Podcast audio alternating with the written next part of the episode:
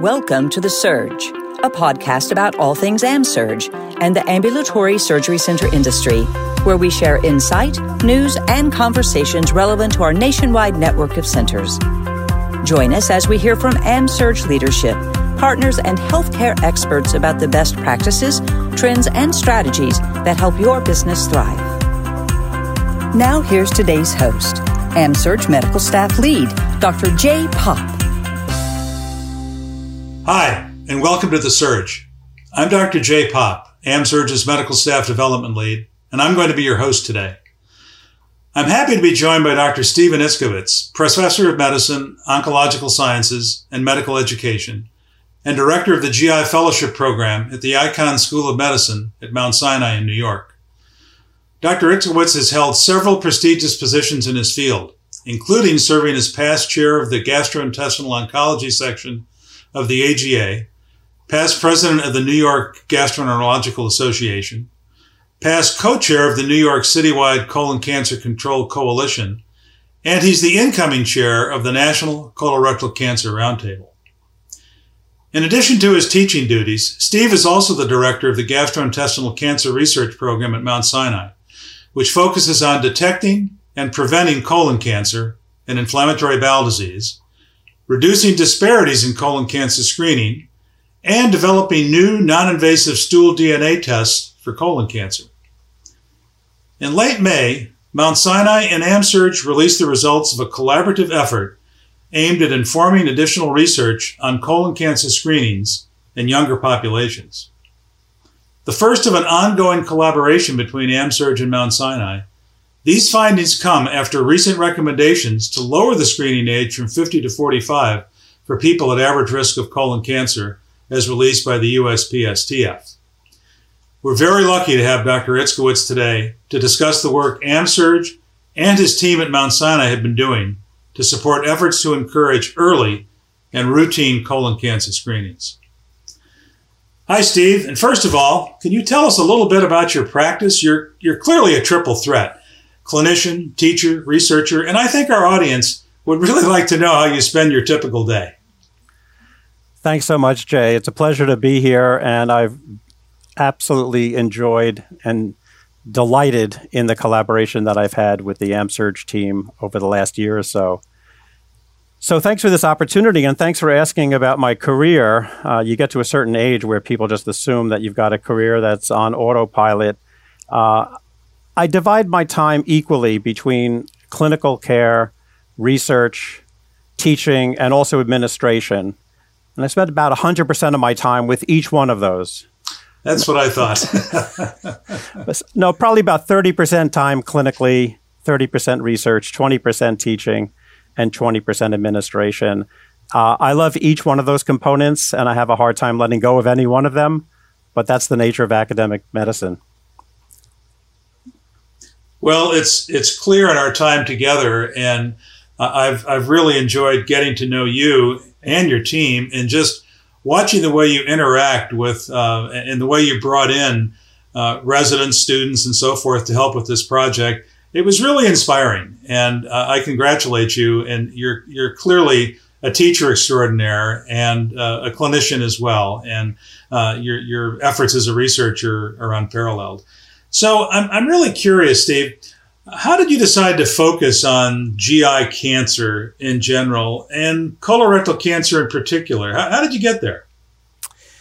It all started when I was applying for fellowship. Uh, I did my fellowship in GI at UCSF, and my mentor was Dr. Young Kim, who was a protege of Dr. Marv Sleisenger, who many of us know. Um, the late Marv Sleisenger. And Young Kim's lab was devoted to understanding colorectal cancer at the bench. And for the first 15 years of my life, of my academic career, I focused on uh, basic mechanisms of colon cancer uh, in general and colon cancer in IBD. Um, but over time, I became more and more interested in the clinical manifestations uh, of colorectal cancer, particularly screening, and what we could do as a public health measure. So, for the last 20 years, I've really focused my efforts on clinical research, trying to identify risk factors for colorectal cancer in patients with IBD, but also really trying to make screening colonoscopy accessible to everyone who's eligible for screening. And we were among the first to show that patient navigation really promotes colonoscopy rates. And we did that in East Harlem with a predominantly African American and Latino community, but also across New York City. And we're very proud of that work. And it basically shows that if you provide access to people, it doesn't matter what their race or ethnicity is, they'll come in for screening colonoscopy. Um, and that's pretty much uh, what I've been focusing on for the last 20 years, and I hope to continue to focus on in, uh, in the next five or 10 years as well. So, Steve, with that navigation project, uh, tell us a little bit more about that. So, obviously, you identified patients who needed screening. Uh, you you got them the appropriate uh, appointments made and so forth. But then, did you have a navigation process where you would uh, call and check on their prep and make sure you were able to get them to the appointment? You know, some of those kind of nuts and bolts and logistics. Yes, in fact, that's at the heart of navigation. So, what we did in our research, and also this is being done across New York City, is uh, once a patient is referred for a colonoscopy, the patient navigator would pick up the appointment and contact the patient. Usually that was about two weeks ahead of the appointment, maybe three weeks. Uh, just make contact, say, I'm going to be your navigator. I'm going to help you through the process. And then they would call the patient back several days before the colonoscopy, make sure that they understood and remembered the procedure time, they understood the prep. Uh, many times this was done in Spanish if they were not English speakers, etc.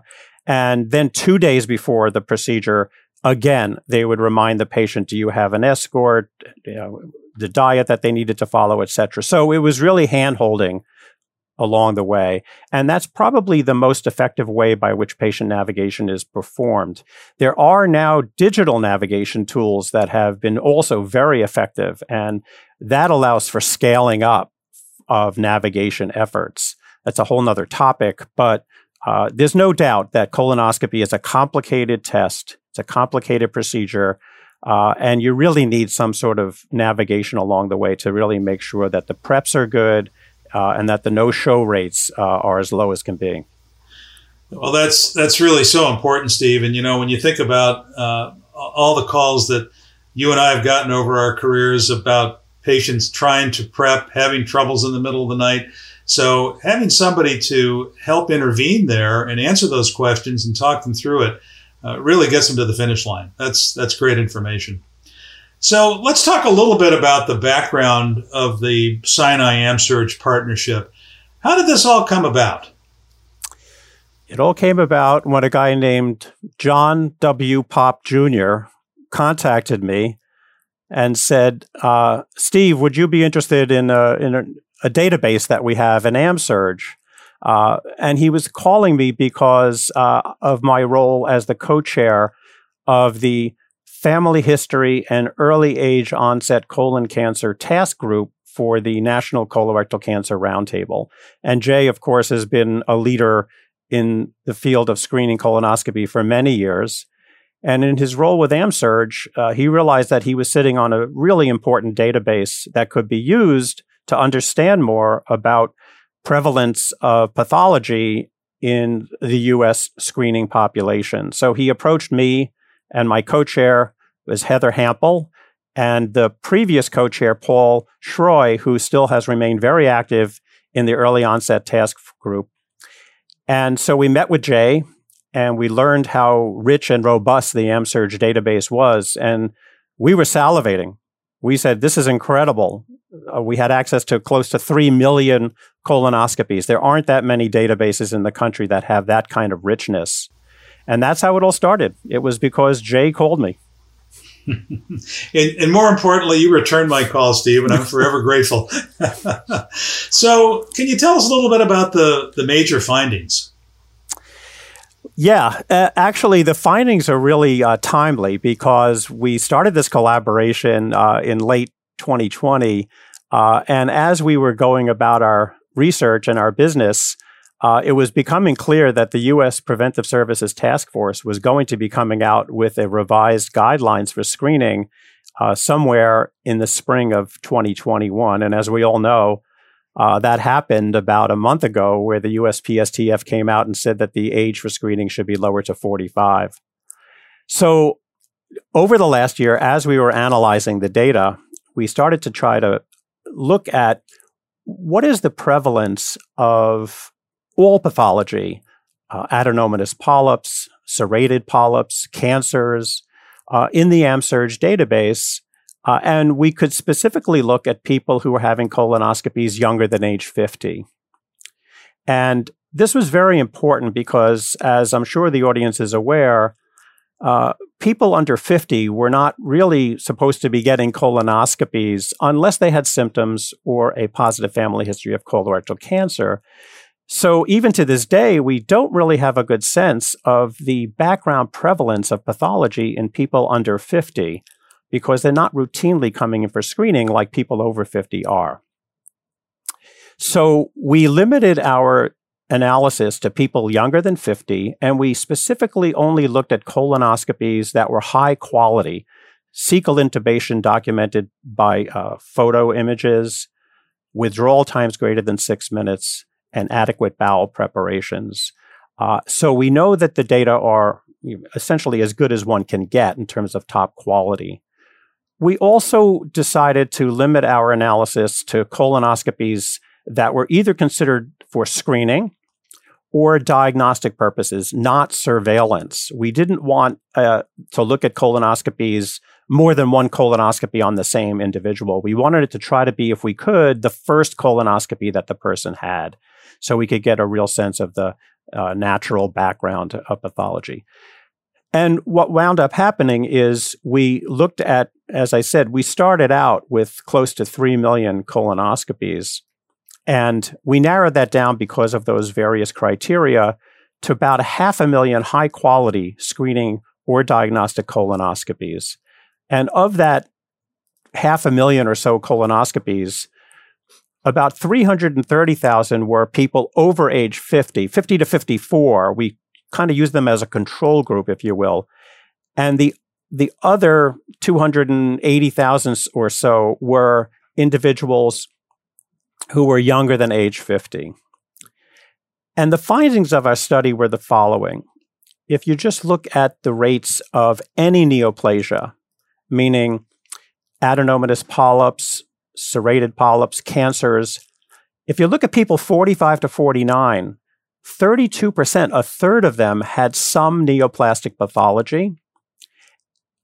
So a third had that, and 7.5% had what we call advanced precancerous lesions, meaning an advanced adenoma, defined as adenoma greater than a centimeter, those with tubulovillous histology or high grade dysplasia, and also sessile serrated polyps that had dysplasia or that were larger than a centimeter. So these so-called important precancerous lesions were found in 7.5% of people 45 to 49. These data are important because, again, we don't have a lot of data on 45 to 49 or even younger age groups. And now we can say that in a cross section of the country, because AMSURG really has a wide geographic catchment uh, in, I believe it's over 28 states.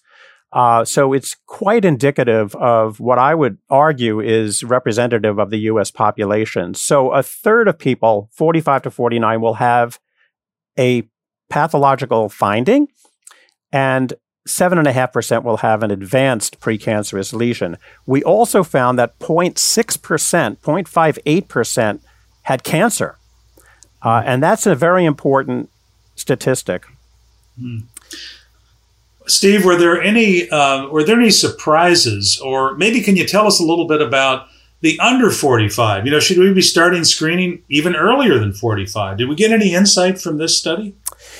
Yes, uh, thanks for asking, Jay. In fact, there's a gradual step up if you we started at age 18 looked at data from 18 year olds uh, up to 50 54 and there's a gradual step up for every five year age group so if you look at the 40 to 44 group instead of it being 32% in the 45 to 49 it's at 27% in 40 to 44 so about a quarter of individuals ages 40 to 44 will be found to have any neoplasia.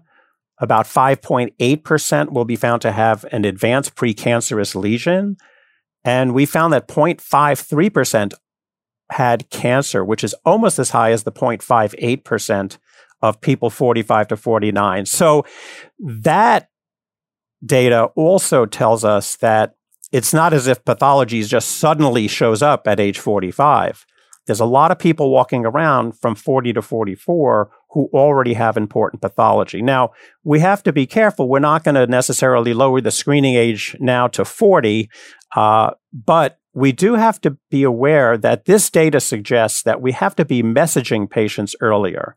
We shouldn't wait until they're 45 and say, oh, you turned 45, now it's time for your colonoscopy. We really should be talking to them younger than that. And this data suggests that you know, even in the five years before age 45, there's important pathology. And many studies have shown that there's a procrastination effect, whereby uh, lots of data shows that even now, before the screening age was lowered to 45, if you look at the 50 to 54 year group, their rates of colon cancer have not been going down the way rates 55 and older have been. And that's because people wait. They procrastinate. They don't come in on their 50th birthday. They may not even come in on their 53rd or 54th birthday. And now that the age is going to be lowered to 45, there's still going to be a procrastination effect, we believe. Uh, we don't know that yet, but human nature being the way it is, it probably will run that way. So our 40 to 44 data and I would again emphasize that without a robust data set like the AMSURG data set, we wouldn't have these kinds of numbers. 40 to 44 is still showing pathology enough so that we really have to early message patients and say, listen, by the time you're 45, you better be in and getting screening. Well, that's a great point, Steve. And you know, it's so easy to put off a test that many perceive as being uncomfortable. It's a day off of work. They hear about the prep. Uh, they're feeling well anyway. They have no symptoms. And actually, when we look at our database, we have found that for the last five or six years since we've been tracking this, and look at the first screening colonoscopy that's done, uh, the average age is 58, and and it's stayed there for the last several years. So, you know, you, to your point, which you've made so so effectively, is that people say, well, maybe when I'm 51, maybe 52. So what we're thinking is now that they've lowered the age to 45, uh, our cohort of patients is not eight years late; they're they're 13 years late. So we we've got to do better. Um, you know, and the messaging is so important. So you know, this partnership has been such a joy for us to to work on. I, and I can tell you, the AMSURG team um, that was the highlight of their of, their week when we had calls with uh, uh, with your team, and it was it was so much fun and so invigorating and so much different than what we do day to day. But you know, this partnership we like to think of as being in its early stages. Um, what else do you what else do we have planned, Steve? Let's give our audience a little tip. Well, one of the things we're really excited about trying to investigate is now that we know the prevalence of pathology in the patients that AMSURG uh, providers have have been treating, it would really be fascinating to see if we could understand a little bit more on the provider side, on the physician side. Are there any characteristics of the providers that might play into their adenoma detection rates? We all know that ADR is one of the most important quality metrics that we have in uh, screening for colorectal cancer and screening colonoscopies. And there's some literature as to the uh, provider characteristics, the gender of the provider, the years out of practice, um, whether they're a gastroenterologist versus a surgeon or, or a non gastroenterologist. There are certainly some data that are out there. But one of the unique aspects of the AMSURG database is that you have so many providers that span so many geographic areas. Uh, it would really be fascinating, we think, and I say we, meaning the AMSURG team and the Mount Sinai team, it would really be fascinating to see if we could understand a little bit more. Are there any uh, features of the providers that might influence or uh, or bear upon their ADR rates? Uh, so we've reached out to the AMSURG practices uh, with an anonymous survey asking providers if they would be willing to just offer what is their uh, sex, what is their race, their ethnicity, the years in practice, whether they are a gastroenterologist or, or not, um, and completely anonymously. And what we would like to do is see if we can look at the ADR rates by all of these various uh, metrics and see are there any differences. Uh, I, I think everybody who does colonoscopy wants to feel that they're doing good quality exams. And if somebody came up to me and said, you know, your ADR rate is such and such, but uh, if you were to consider X, Y, and Z, maybe your ADR rate could go even higher, whatever. I think if we could understand more about from the provider's uh, side of things, it might even improve the quality of colonoscopies. I should preface all of this by saying that we've looked at the general ADR rates of all of the AmSurg providers, and it's really excellent. Uh, I, I, give AmSurg providers an enormous amount of credit because overall, the ADR rates are really, really excellent. So it's not like there's any slackers here. Uh, we want it, but as we all know, there's a there's a spread of ADRs even amongst good ADR uh, providers. So understanding a little bit more about the quality. The other thing that we could look at is are there uh, what findings the AmSurg providers have encountered when they've scoped patients because of a positive fit test or a positive Cologuard. We all know that during the COVID pandemic, uh, colonoscopies were only being done for emergent reasons. So the screening colonoscopies went down dramatically around the country. But still, home based stool testing was still being done. In fact, maybe done even more so in certain settings.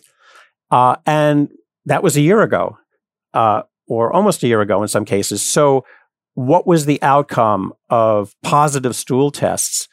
And what was found at colonoscopy when the exams were being done for positive stool tests? So, there's a lot of richness in the AmSurg data uh, which frankly, to this day, I'm so grateful to be part of because uh, it's really a unique data set. And uh, I feel blessed to have this relationship with Jay and, and the AmSurg team.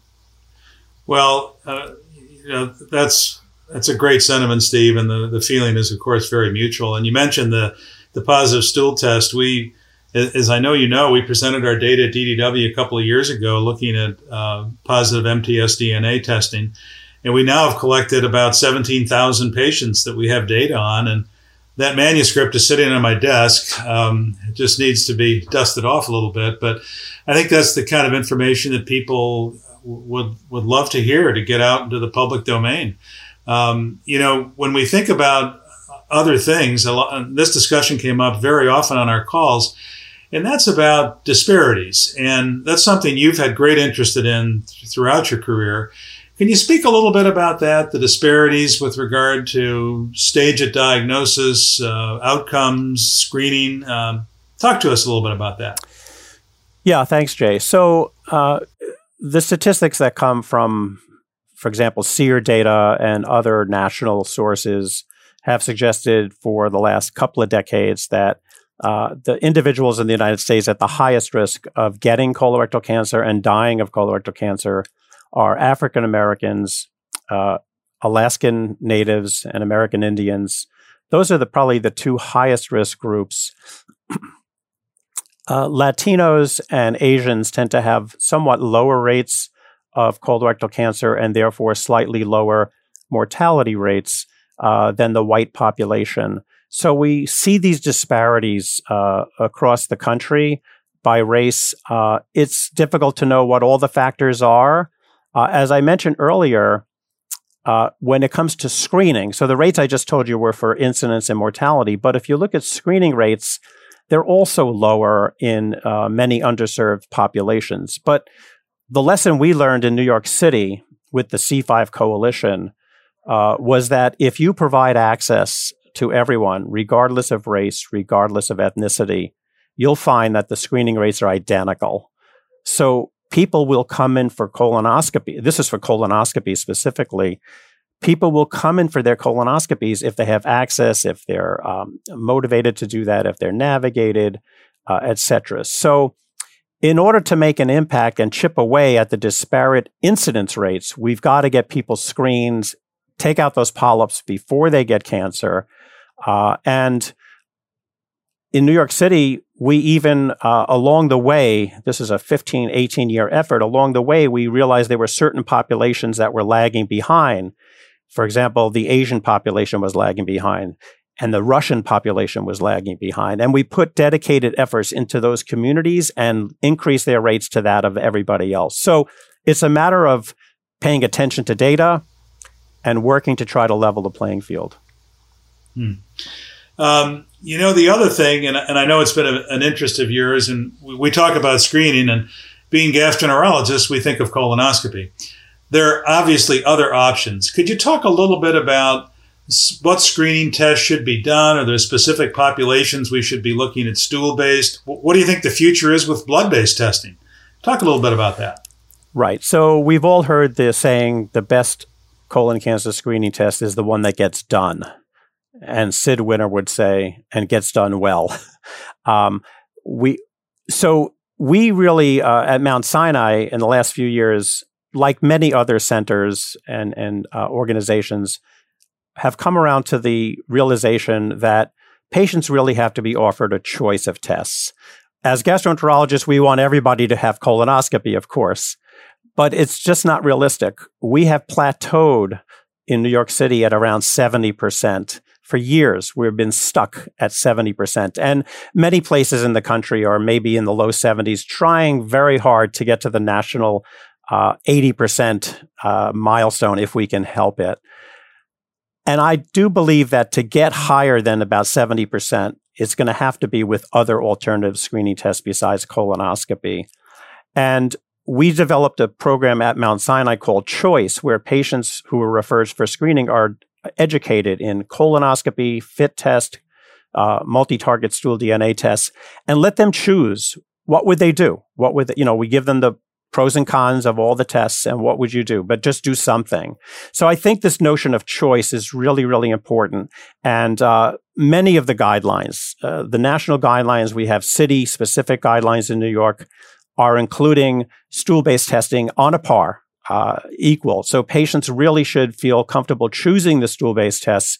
Uh, of course, we all know that if a stool test is positive, that should importantly be done, uh, be followed by a colonoscopy within the next six to nine months, no longer than that, because otherwise bad pathology uh, creeps up on you. But stool based testing and colonoscopy. Now, there, of course, there's CT colonography, which is a very good test.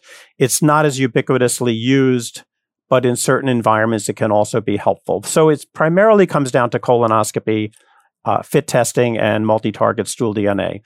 The blood test, of course, that's the holy grail. Can we do a just simple blood test in the office? Um, there's a lot of development around that. Uh, it's too early to tell how useful that will be. Uh, I think it's unrealistic for an individual marker to have the performance characteristics that we would like. Uh, but a lot of the blood based tests are uh, multi omics. They are panel tests with uh, multiple genes uh, or multiple RNA. Uh, and that's very promising, but we still have to wait and see what the results are going to turn out to show us in the next few years. Yeah, I know there are a number of trials ongoing, and um, it's exciting. You know, I think they're not just colon cancer, but but other cancers that are being looked at in the so-called blood-based biopsies. So I think the future is bright, but you know, I like to say, Steve, that all roads lead to colonoscopy, so that um, when you do have a positive test, and, and, I think that's a big challenge. You know, you reference something that I think is so important. Uh, you talk about New York having 70% being stuck at 70%. That aspirational 80% by 18, of course, um, came and went. Uh, some pockets got there, but others didn't. Um, we as a country have been stuck kind of in the mid to high 60s for the last several years.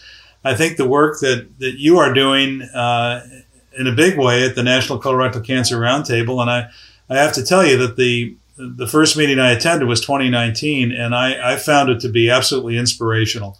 And just kudos to you for, for all the work you've done there. So I think that you know you've emphasized to us um, the role of education. We got to get the word out. I think we're trying hard.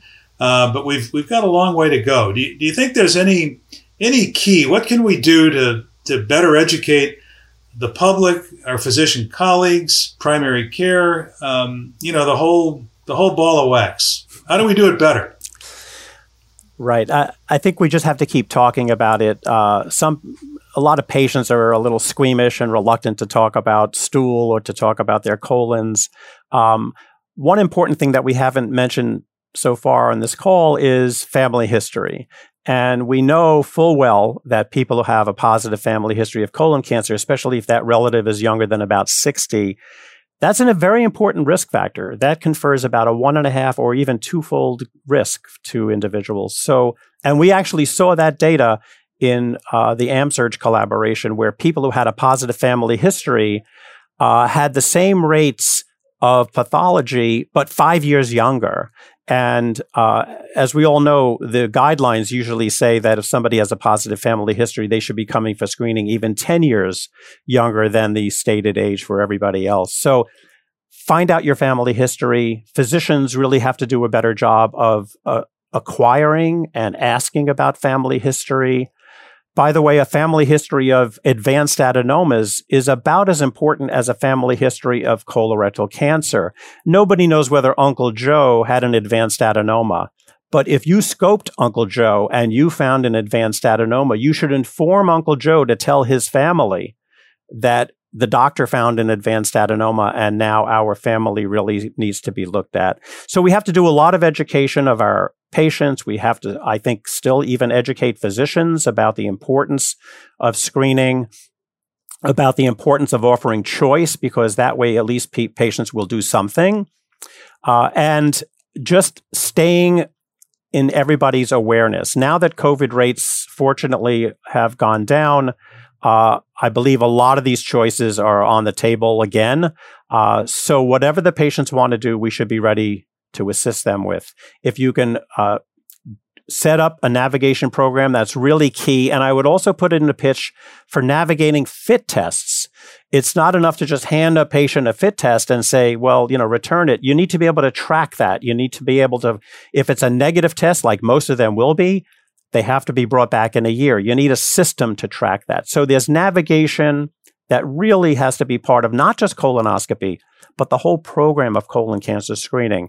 And I do feel that we can reach as a country the aspirational, as you said, 80% in every community. That's now the new mantra of the National Colon Cancer Roundtable. It's 80% in every community. And a community is defined however you want it. It's your local community, uh, whether you're rural or urban, uh, inner city, not inner city, um, whatever community you work in, you should try to reach that 80% screening rate. Mm for sure. And you know the other points you make, uh, like follow up fit testing, it's it's not enough for a metric to say I did colon cancer screening because I ordered a fit test. Uh, if you don't follow through, follow up, and make sure the positives get appropriately evaluated, and make sure it's repeated in a year and so forth, then you really haven't done your job. One final thing I'd like you to comment on, Steve, when we're and, and the point about family history is so important. What about paying attention to symptoms in the young population?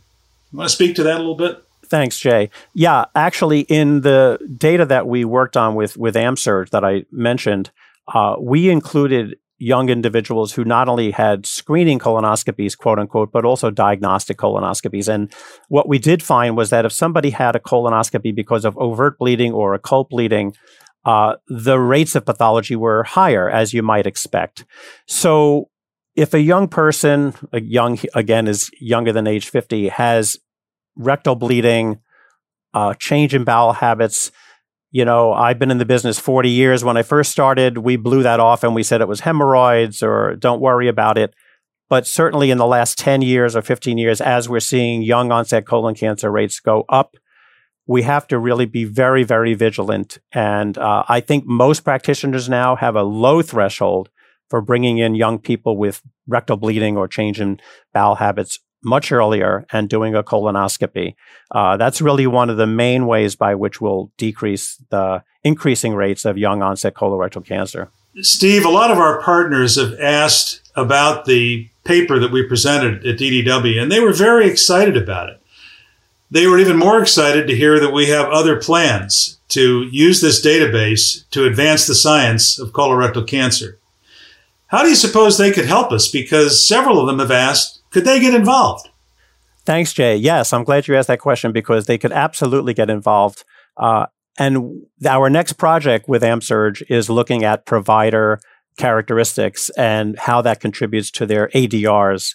Uh, and we sent out a survey uh, about a half a year ago to the various practice managers and physicians themselves with a very simple, literally three to four minute questionnaire about their gender, their uh, sex, uh, their sex, their race, their ethnicity, their years in practice, whether they're a gastroenterologist.